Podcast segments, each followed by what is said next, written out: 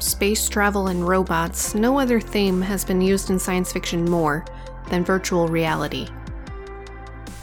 We are obsessed with the idea that what we see and touch or feel can be generated by computers, to the point where we can have a virtual life and an offline life. While we haven't realized the utopian or dystopian terrors of true virtual reality yet, pieces of it are working now, and maybe we can know what human life would be like in a virtual world. This is Fact and Science Fiction. I'm your host, Carly, and this week I'm talking about virtual reality.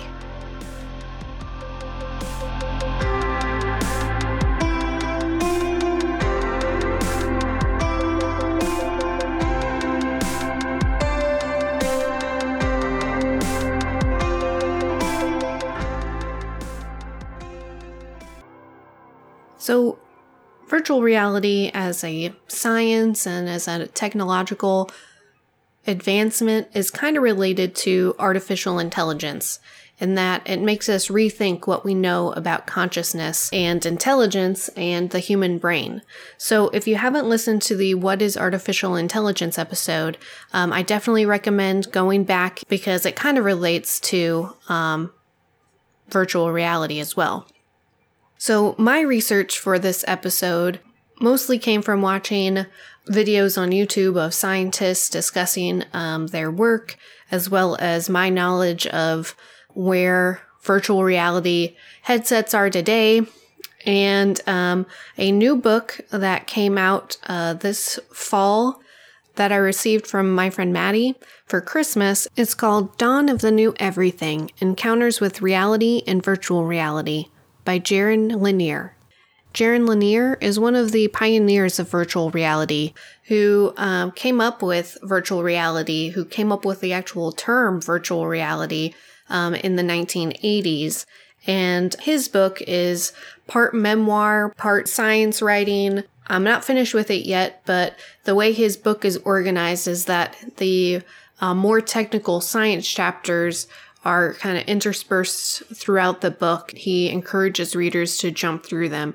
And first of all, I really enjoy books that are non-linear in nature. I just really enjoy like the tactile experience of, of flipping through books and jumping around um, with them. So I really liked the format of this book. So um, this podcast is kind of going to jump around a little bit as far as um, the different topics of virtual reality. So uh, let's let's just dive in. Virtual reality is a huge topic um, in which different parts of the world are in different stages. Um, so when I first thought of virtual reality today, I thought of the headsets that you can get with smartphones that you slide in your phone and you um, wear this headset and you can watch these videos that take you um, into space on a roller coaster uh, in a rainforest and the scene of like rallies or protests or um, some news story. At Six Flags, they have a um, roller coaster that if you buy a special ticket, you can go on this roller coaster while wearing um, a headset so you can see some sort of augmented scene while you're going on this roller coaster. I didn't purchase it. I get a little too uh, scared on roller coasters to begin with. Didn't want to add not being able to actually see where I was going. Um, so I uh, did not pay that money to do that. So, going into this, that was kind of my idea of where virtual reality was today, at least in the public arena, the broad um, sense that most people interacted with virtual reality or were these headsets in which you watch videos and all 360 and those kinds of things. However, as I was looking more into uh, this episode and watching a lot of videos, um, I realized that um, virtual reality, these headsets have been used in a lot of different contexts, not just for entertainment, but also for therapies um, to help with PTSD patients. uh, a kind of controlled environment where they can interact with certain scenarios that what they would in real life find triggering, but can kind of slow it down and um, they can work through those issues. I've also seen it used uh, for documentary filmmaking or um, dramatic filmmaking. I've seen journalists use virtual reality goggles to kind of get their audience there on the ground and uh, say a um, explosion in a market in Syria or um, a food bank line. It kind of helps viewers um, be there and feel empathy for the people that are around them, even if they don't necessarily look very realistic. It's um, at least the videos that I'd seen, they weren't, you know, it didn't look super realistic, but there was something about, you know, being surrounded 360 with these uh, these virtual people, hearing the sounds that were like from the event. Um, it affected viewers deeply. And um, that was something that they, you know, the reaction that you just can't get oftentimes with reading um, a news story or seeing it on cable news. If you could see it in 3D in these virtual reality goggles, it affected people's empathy more. So I thought that was also a interesting use of virtual reality um, other than entertainment. So um, that's kind of where the like broad use of virtual reality is today. Um, it's something that so many companies are working on. So, as you could probably tell, um, where virtual reality is in the public now um, isn't what we've seen on in science fiction. We've come a long way, but um, it's not really what we think of when we see in science fiction this virtual reality. So, for example, in The Matrix, in which humans are plugged into a machine and their um, avatar or um, mental image of themselves is um, placed in this world that's created like 1999.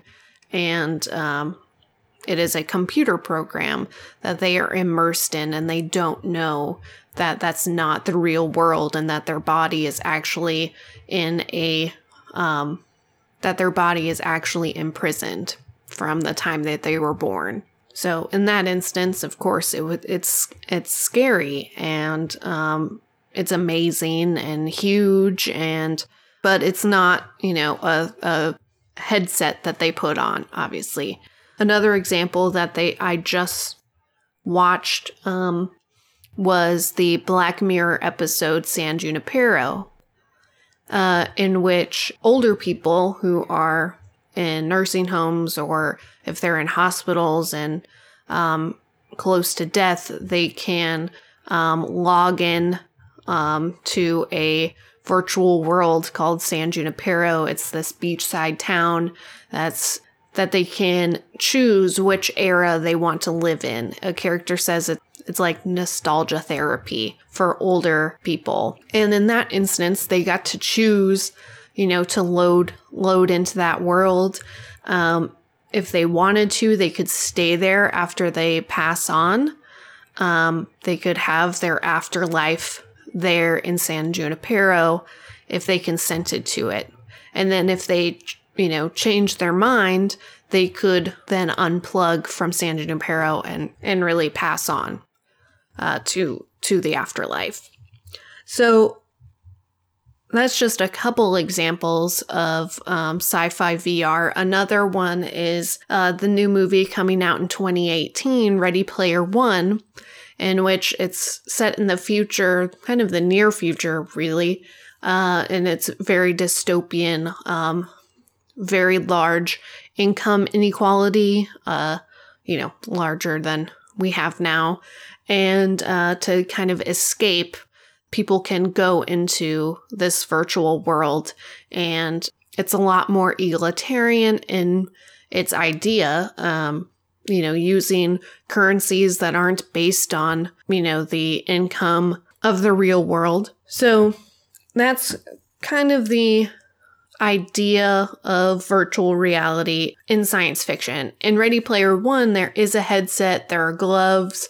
Um, they can, they're fully immersed in it. How they move in real life is how they um, move in the virtual world, which is different than the Matrix and San Junipero, in which they're um, placated, they're asleep, um, and then they can have this other life.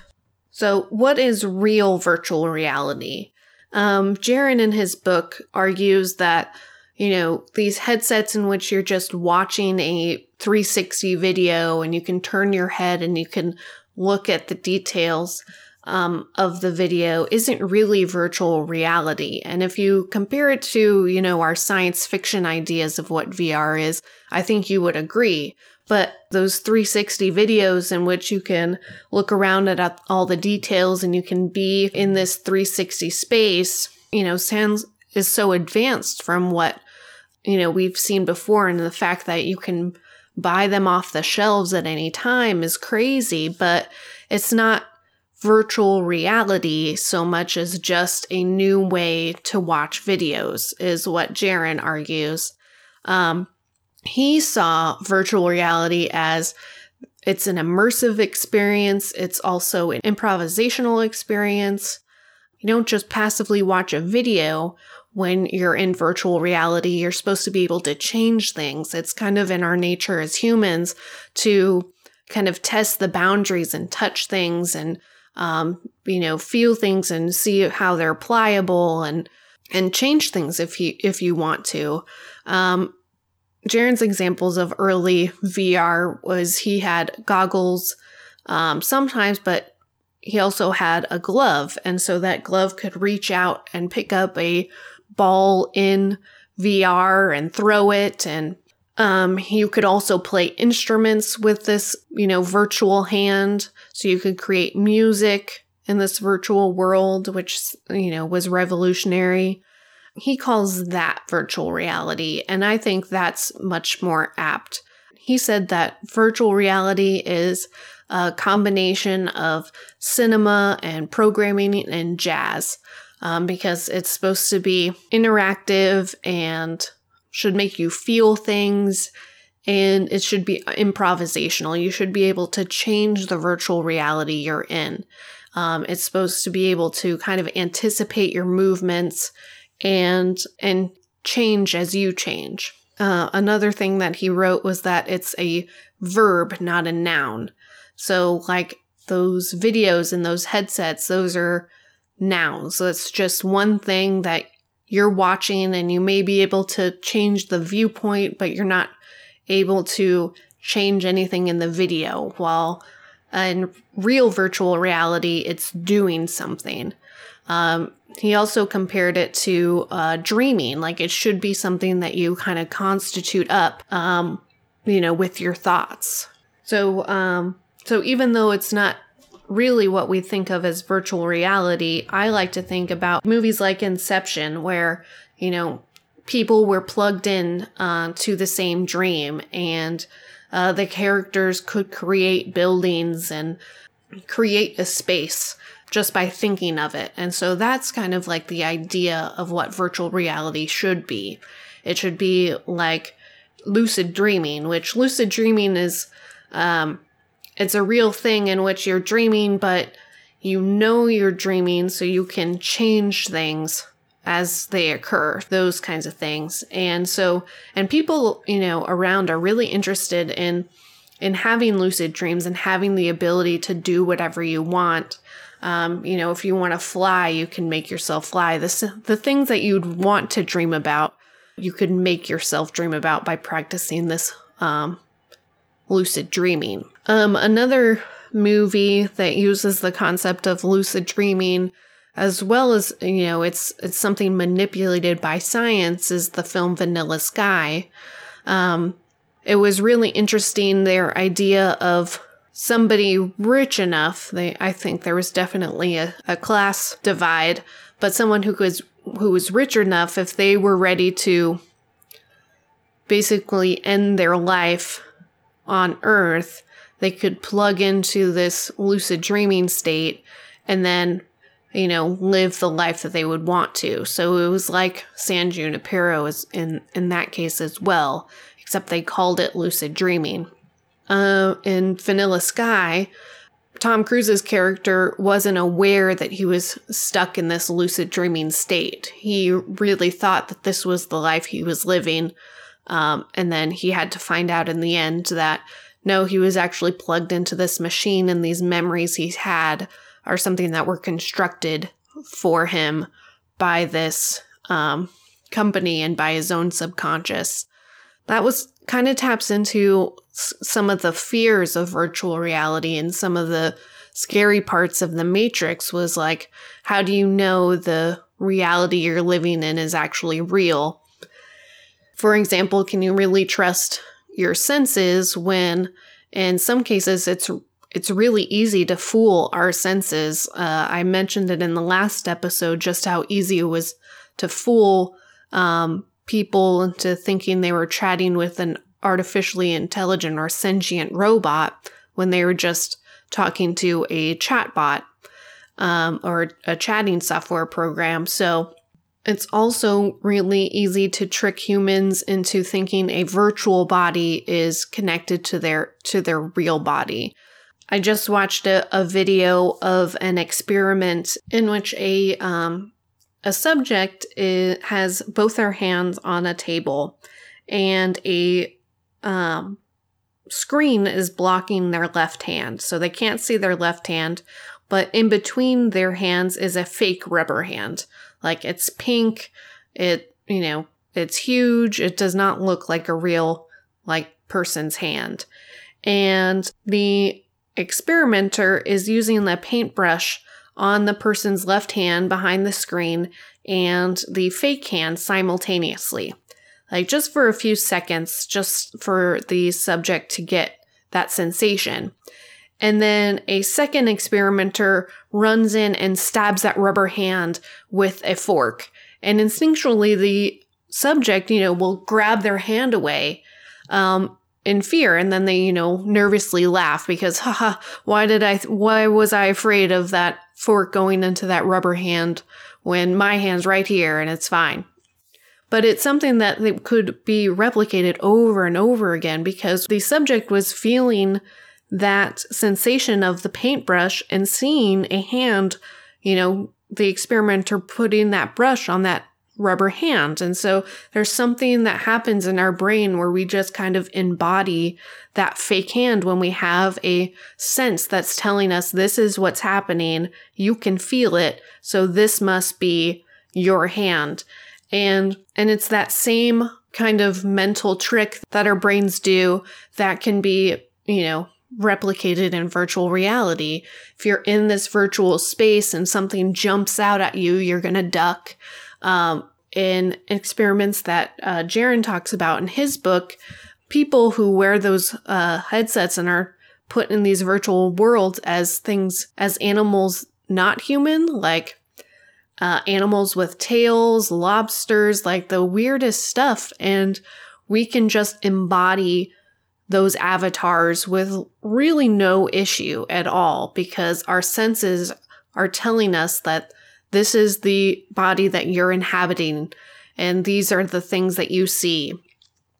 And so it's really easy to fool humans into um, believing what they see and believing what they feel and and uh, things like that. So I think that's why virtual reality scares us so much is because if we can be fooled by simple um, tricks like the rubber hand, then a you know virtual reality world that looks real, how do we know that it's not real? And that we're not just plugged into something. Scientists and philosophers have kind of uh, disproven the idea that we're just living in a big fishbowl or a planetarium, um, that we're plugged into the matrix, just because the sheer processing power that would be required for that um, makes it extremely unlikely. Also, if you need another argument, uh, I think Jaron has a really good one is that as we get better virtual reality, you know, we get better at kind of poking holes in it. So, for example, like when he talked about his early experiences using VR, you know, it made him appreciate reality way more as soon as he would t- take it off. Like he could notice how, you know, his eyes move and how he can see and feel and, um, and appreciate, uh, just the, the beauty of the real world. And so as virtual reality will get better, um, we would then still be able to tell the difference between virtual reality and um, reality. Now, he did say if we were to go back in time and, and give a person, you know, 100 years ago an Oculus Rift, they would probably be fooled. Um, but because we keep growing the technology and seeing the different versions, we would get better at picking out what's wrong with it. So, now let's talk about kind of the ethics involved in virtual reality. Obviously, it's bad to plug in people without their knowledge and consent. You know, you don't want to live in the matrix. At least you would hope people wouldn't plug us into the matrix without our knowledge and consent. That's the hope. But that's the, you know, hypothetical science fiction version of virtual reality. Um, but I want to talk about the ethics of virtual reality today. Jaron talks about how um, virtual reality can be the most beautiful thing and it could be the creepiest thing. It just depends on how people use it and um, if they're given free rein and no regulations. You know, there really isn't an incentive to to not abuse virtual reality. And I'll talk about how that might happen in a second. But Jaron says that right now, virtual reality um, is and, and new technology like it, like artificial intelligence, is is based on the advertising models and trying to get human users to to buy what they're selling. And so uh, if you know about advertising, then you know there's a dark side to it. For example, like making people feel unsatisfied with their lives um, so that they will buy. In an interview with The Verge, Jaron says that negative emotions kind of uh, make you more open to buying things than positive emotions. For example, like caring what other people think about you, not being satisfied with your life as it is, like those kinds of emotions that um, a lot of advertising models want to instill in you, and so you'll you'll buy a product or use a product.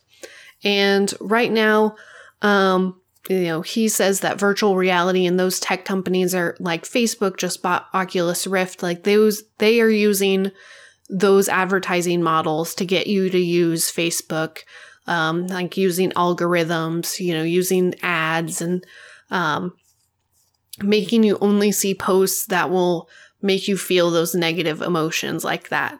So that's a bad sign. He says, and I believe that progressing virtual reality based on those advertising models, not on something as like we can share this experience, we can um, collaborate and improvise and create this beautiful world together. Um, you know, making it more egalitarian, by not choosing that, that's kind of when we go to the dark side of VR. A good way to see that happening now is in social media. Social media is a, a new media form that kind of popped up in the last 10 years, and that's kind of our example of where um, virtual reality would go from from there and just uh, seeing how uh, social media, like I said, Facebook, Twitter, Instagram, it's all based on algorithms now that increase those negative emotions that make you more tribal. Um, Jaron says that tribalism is kind of ruining social media and it's making these positive social movements have like negative backlashes because of it. And then they can all find each other on these social media pages. Um, it's kind of a balance of these algorithms show you stuff from people who think like you and then show you stuff from people that will make you mad because um you know these social media platforms know that if you're mad you'll stay on this platform longer. Or outraged. It's not so much mad but you know full of of outrage. So we kind of divide ourselves into us versus them. Um and and that's the kind of thing that he's worried about with virtual reality. If you only um, interact with or you only expose yourself to the virtual reality that confirms your beliefs or that doesn't challenge your beliefs or and stuff like that, then it's just going to divide us further. So that's kind of the the dark side of VR. Another kind of issue that I hadn't really thought about, but it's kind of popping up more, is um, and it's kind of related to social media is if you do something in social media or on the internet or in this virtual world, um, does it really count as a crime? Um, so we have a lot of that issue with harassment. So, you know, this person is, you know, thousands of miles away from you, but they still make you feel unsafe in your own home. Does that count? can you call the police and report this person for harassment? Um, you know, can you have a restraining order from someone, you know, who lives, you know, a country away?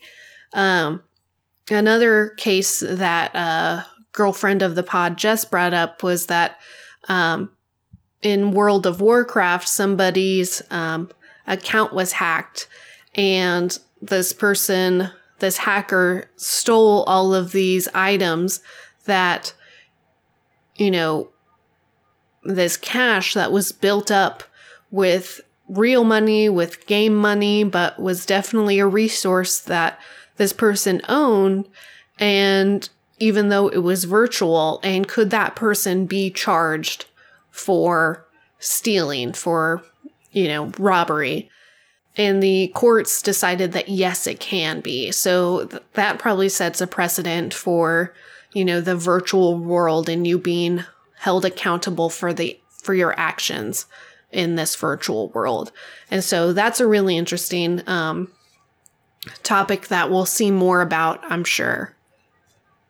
So, like everything I talk about, I I hope you're kind of getting the the gist of the themes of this podcast that you know nothing is all good or all bad um, at least no technology or no science but um, it can definitely be abused and can definitely um, have its dark side.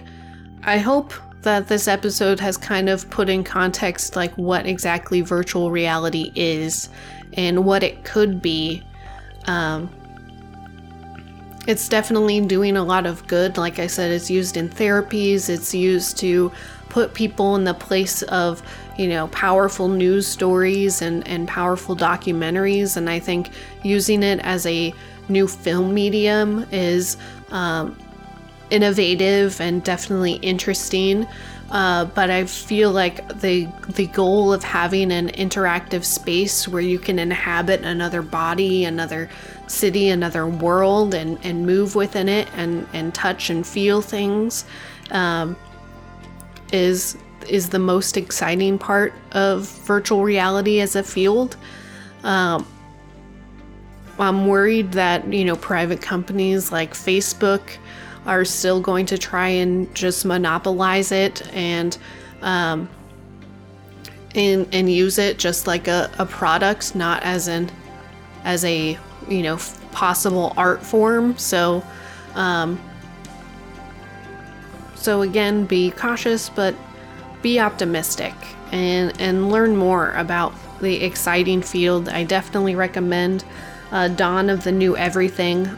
Thank you to Maddie for giving me this book. I'm so glad I had it before recording this episode.